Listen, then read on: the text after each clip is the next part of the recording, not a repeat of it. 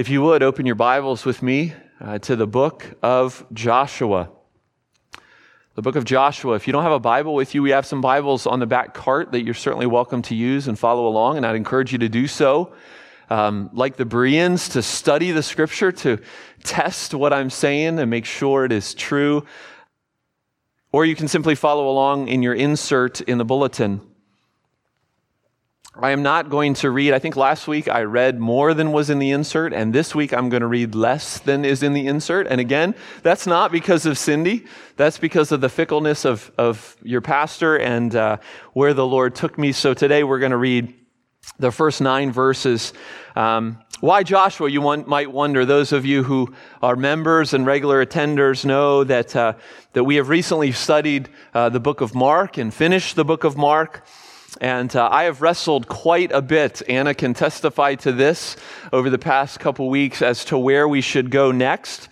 Uh, as Paul told the church uh, at Ephesus in the book of Acts, I'm interested in teaching and preaching the whole counsel of God and not simply on hobby horses that I would like to, to speak on or to drill into you over and over again or things that I think you might want to hear from me.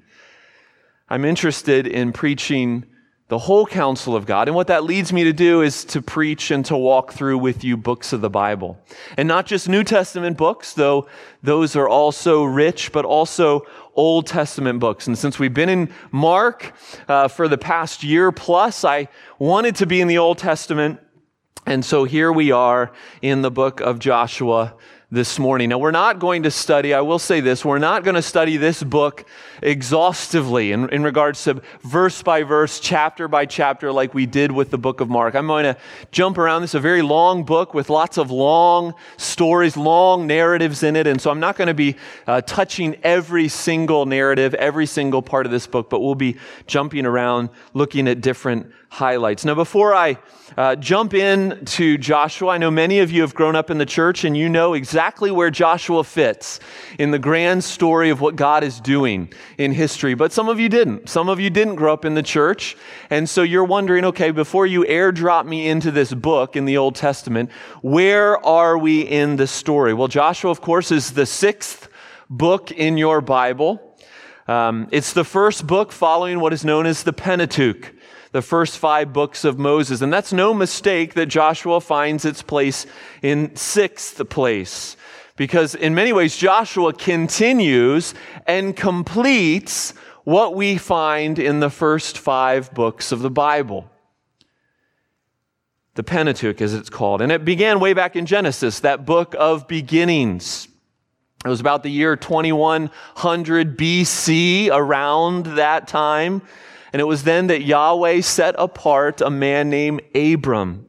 And he said, I'm going to bless you. I'm going to be your God. You will be my people. I will make you into a great nation. That nation will be a blessing for others. I will give you and your descendants a rich land in which to settle. And that promise that came from God, from Yahweh to Abram, was then renewed and reiterated to Isaac and Jacob. Eventually, found his way through Joseph and his story and the providential uh, working of God to get Joseph into Egypt to save his people from, from uh, famine. And then the people ended up in slavery. And for 400 years, they endured captivity until about 1446 BC. God heard his people. God chose Moses to be a leader, to lead them out of slavery in Egypt.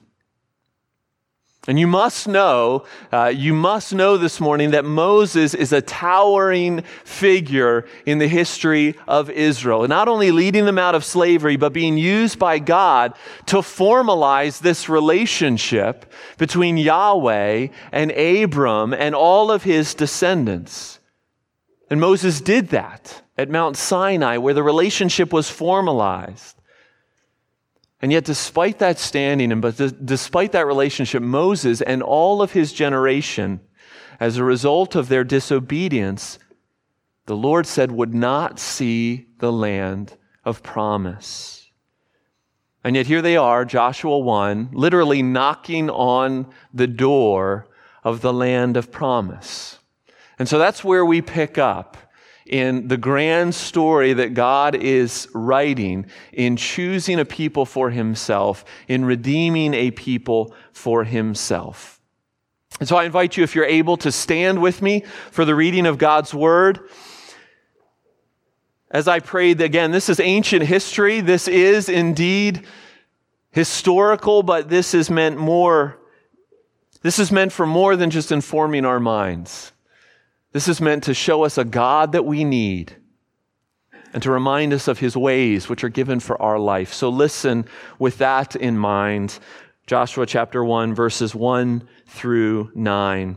After the death of Moses, the servant of the Lord, the Lord said to Joshua, the son of Nun, Moses' assistant, Moses, my servant, is dead.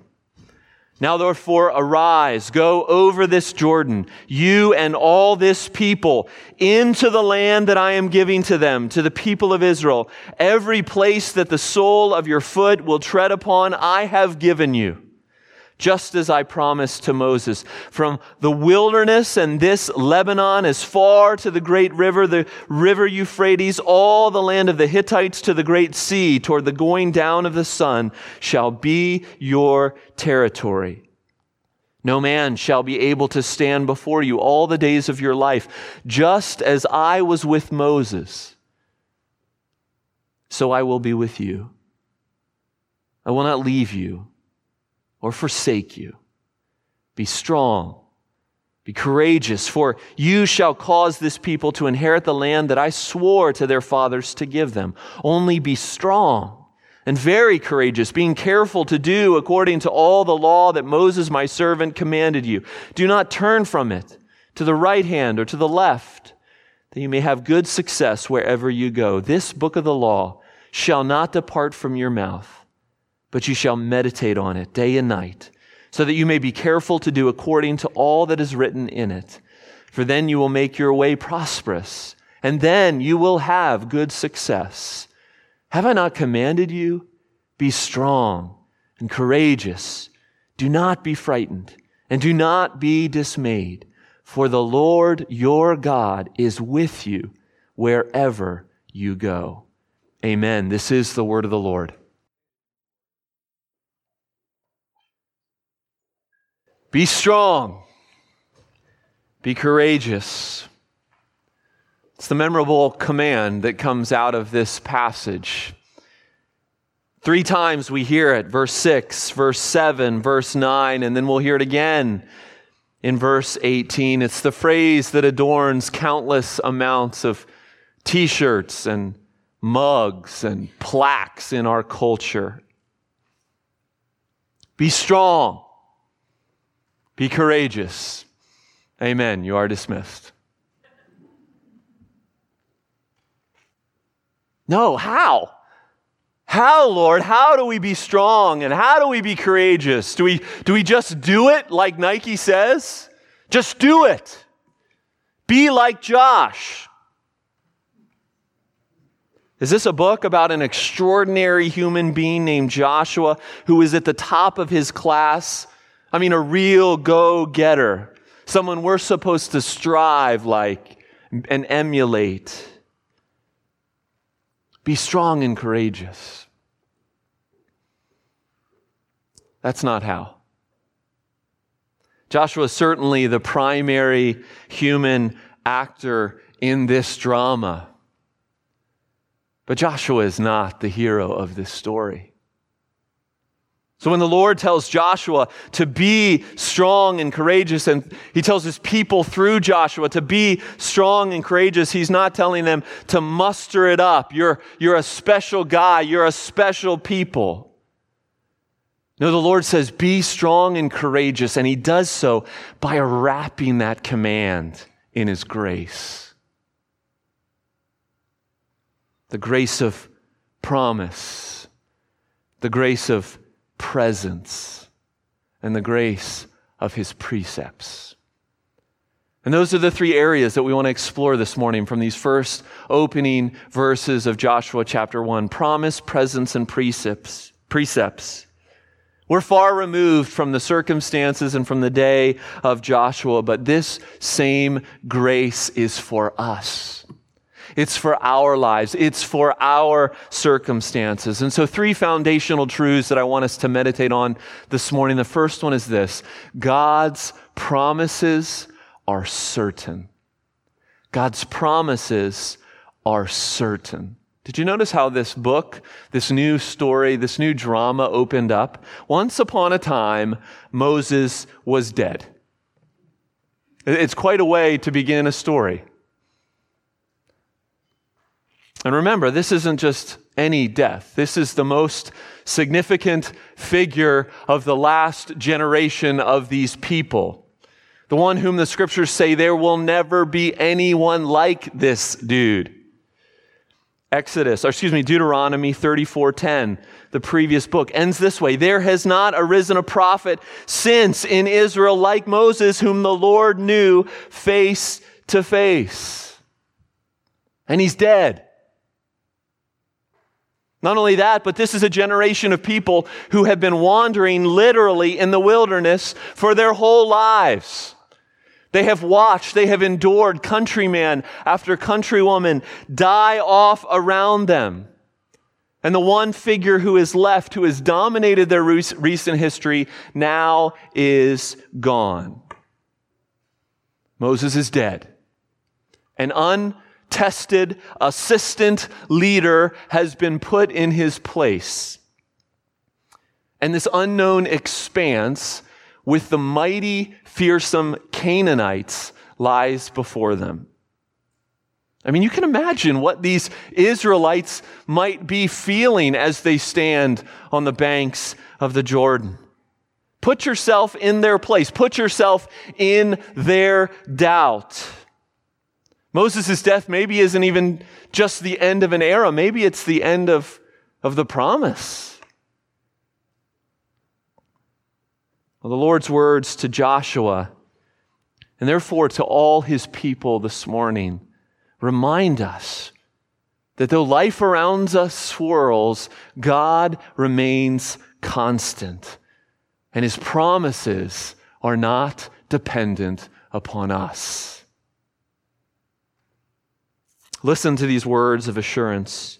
Verse 2 Go into the land that I am giving to them. Verse 3 Every place that, your, that the sole of your foot will tread upon, I have given to you. Notice the past tense.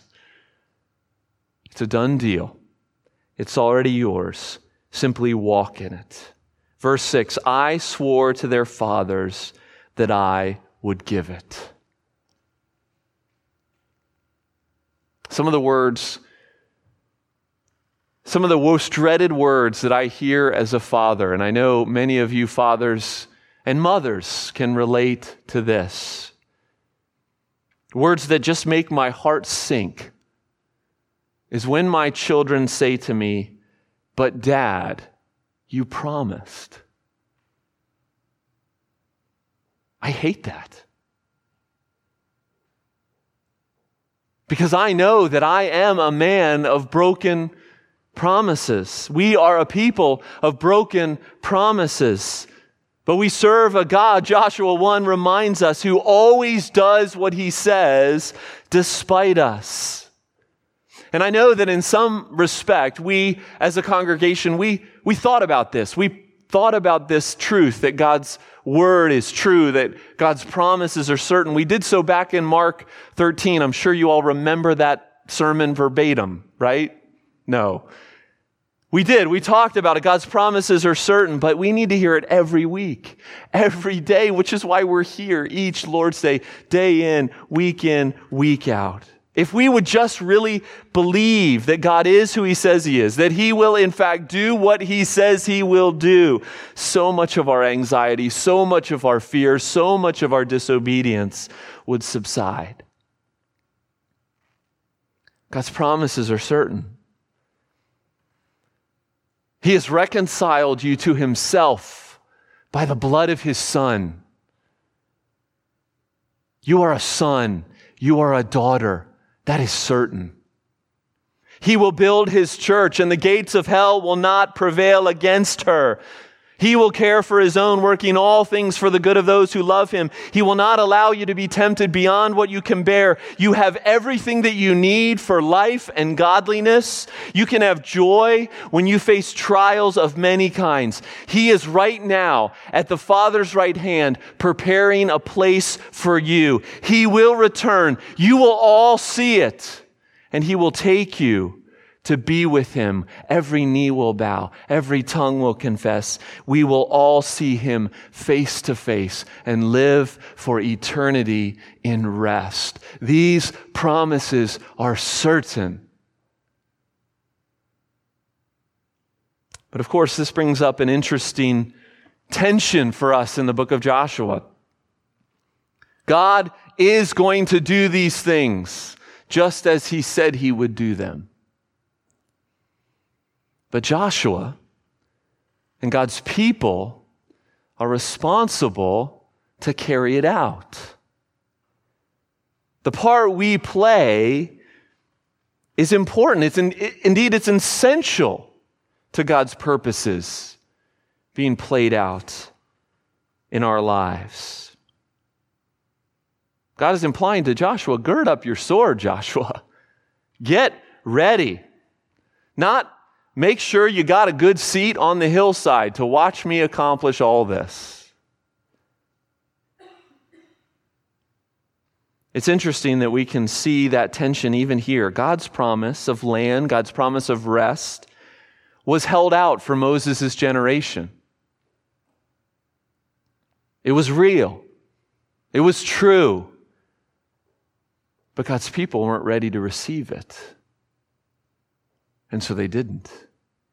The writer of Hebrews writes in Hebrews 3, verses 16, he says, For who were those who heard and yet rebelled? Was it not those who left Egypt, led by Moses?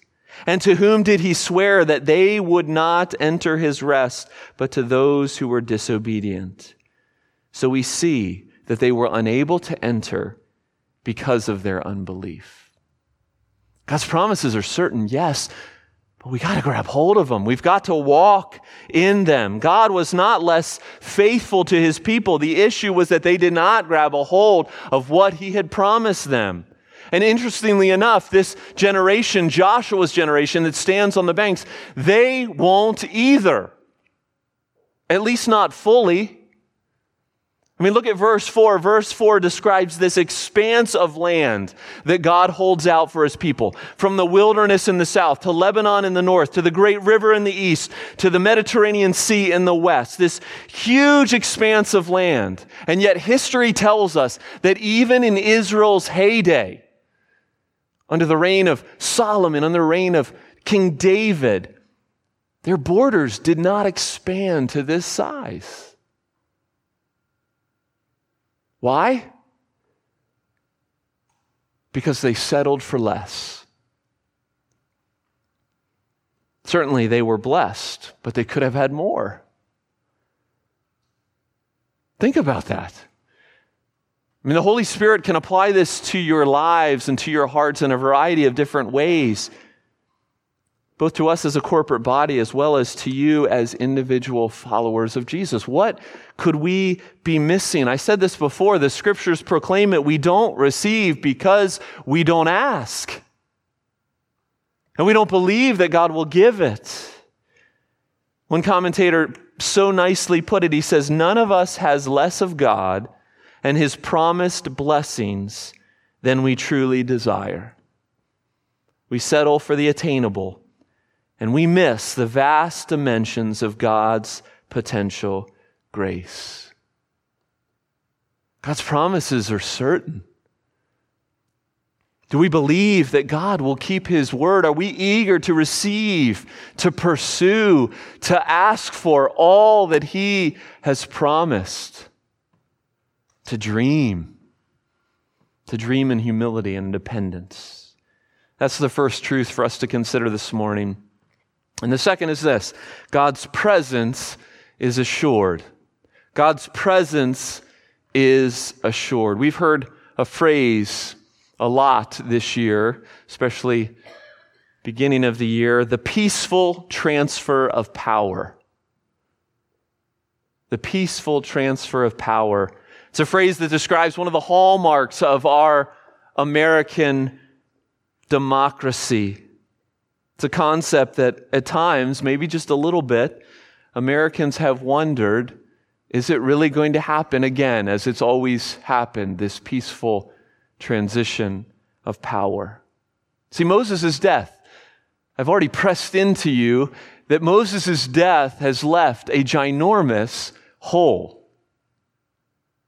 Everyone knew it not the least of whom was Joshua himself, this man who had been introduced to the story way back in Exodus chapter 17 and who by Exodus 24 had been given the title Moses' assistant.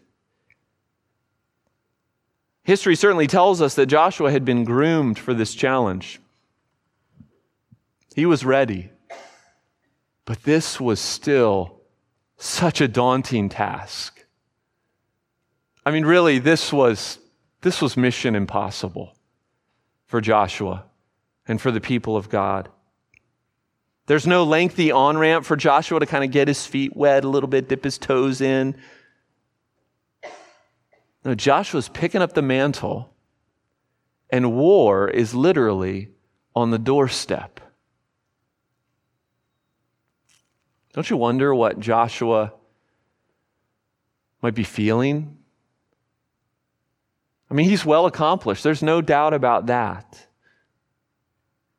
But this task is impossible. Joshua, take this group of tired, wandering pilgrims, well versed in the care of livestock.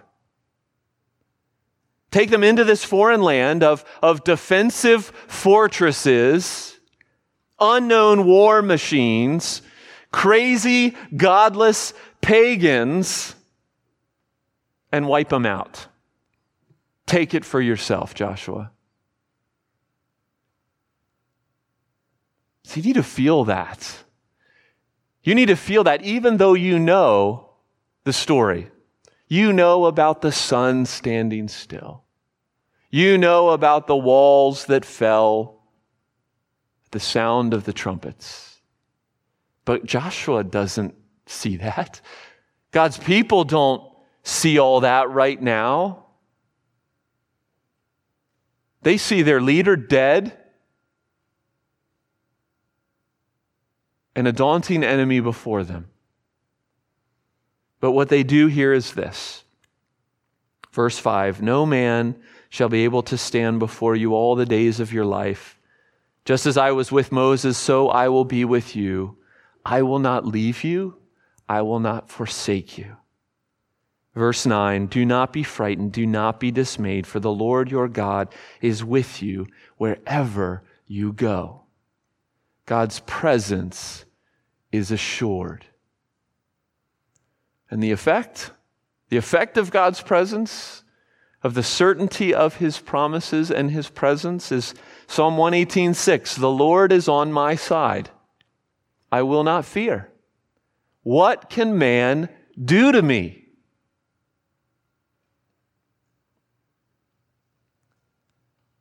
Friends, to love someone is to be with them,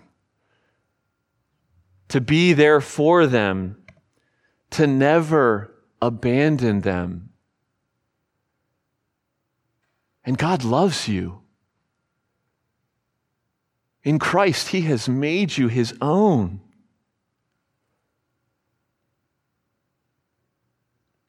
Joshua's name literally means the Lord saves, and indeed, the Lord will save, as we will soon see.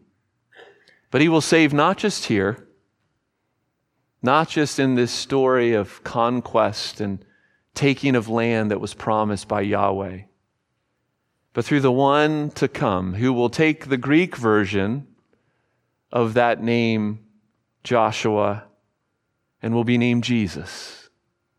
Jesus will come and his presence will be with his people in a way that these people on the banks of Jordan could only dream about.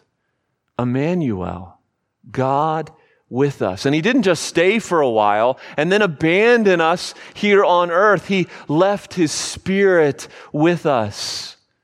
who is in this place, who is in those who are his own. And so when he said, when he, when he ascended into heaven and he said, I am with you always, it's true. He is with you.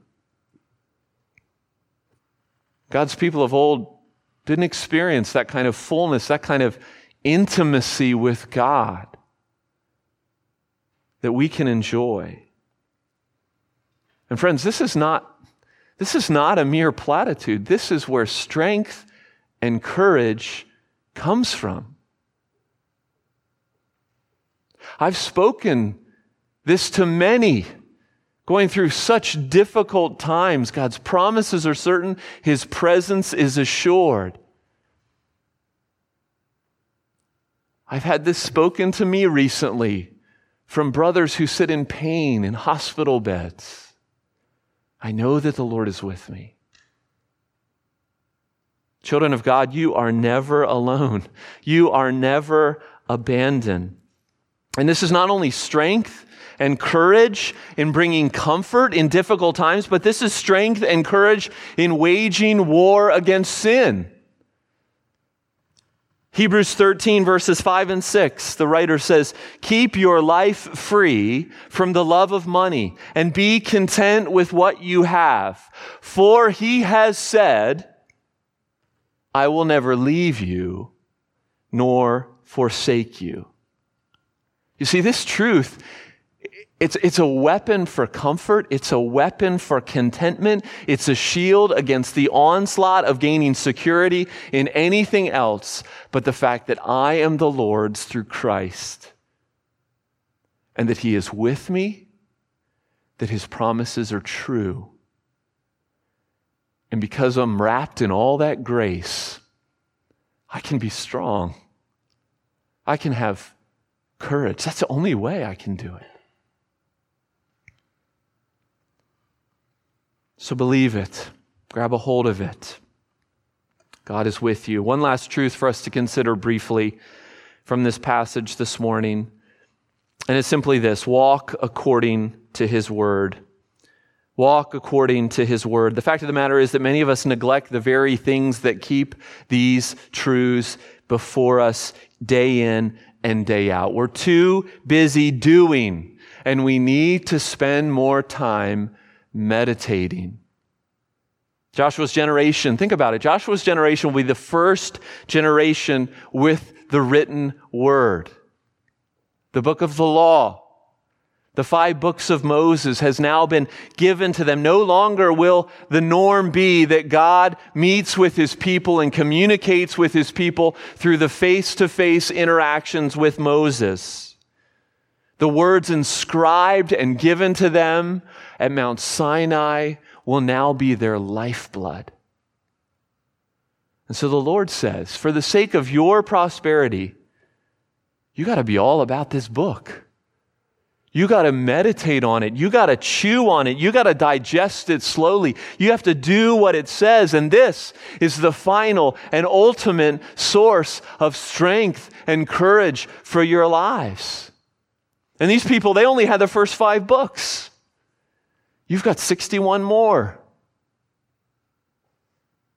Blessed is the man, Psalm 1 says, who delights in his law. Psalm 111, great are the works of the Lord, studied by all who delight in them. And so, yes, God's word is to be memorized, to be meditated on, to be remembered, to be read, to be consulted, to be obeyed. This is where strength lies. I know you're sitting there, you're saying, Is the pastor just telling me to read my Bible more? Yes!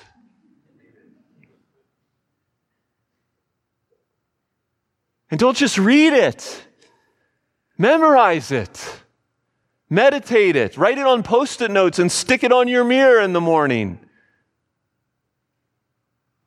Take hold of the means of grace that God has given you.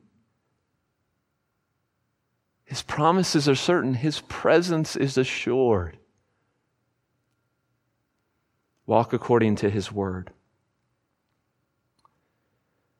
I really think Joshua is going to be a good study for pilgrims such as us. We who are like God's people of old, we are longing for a place of rest.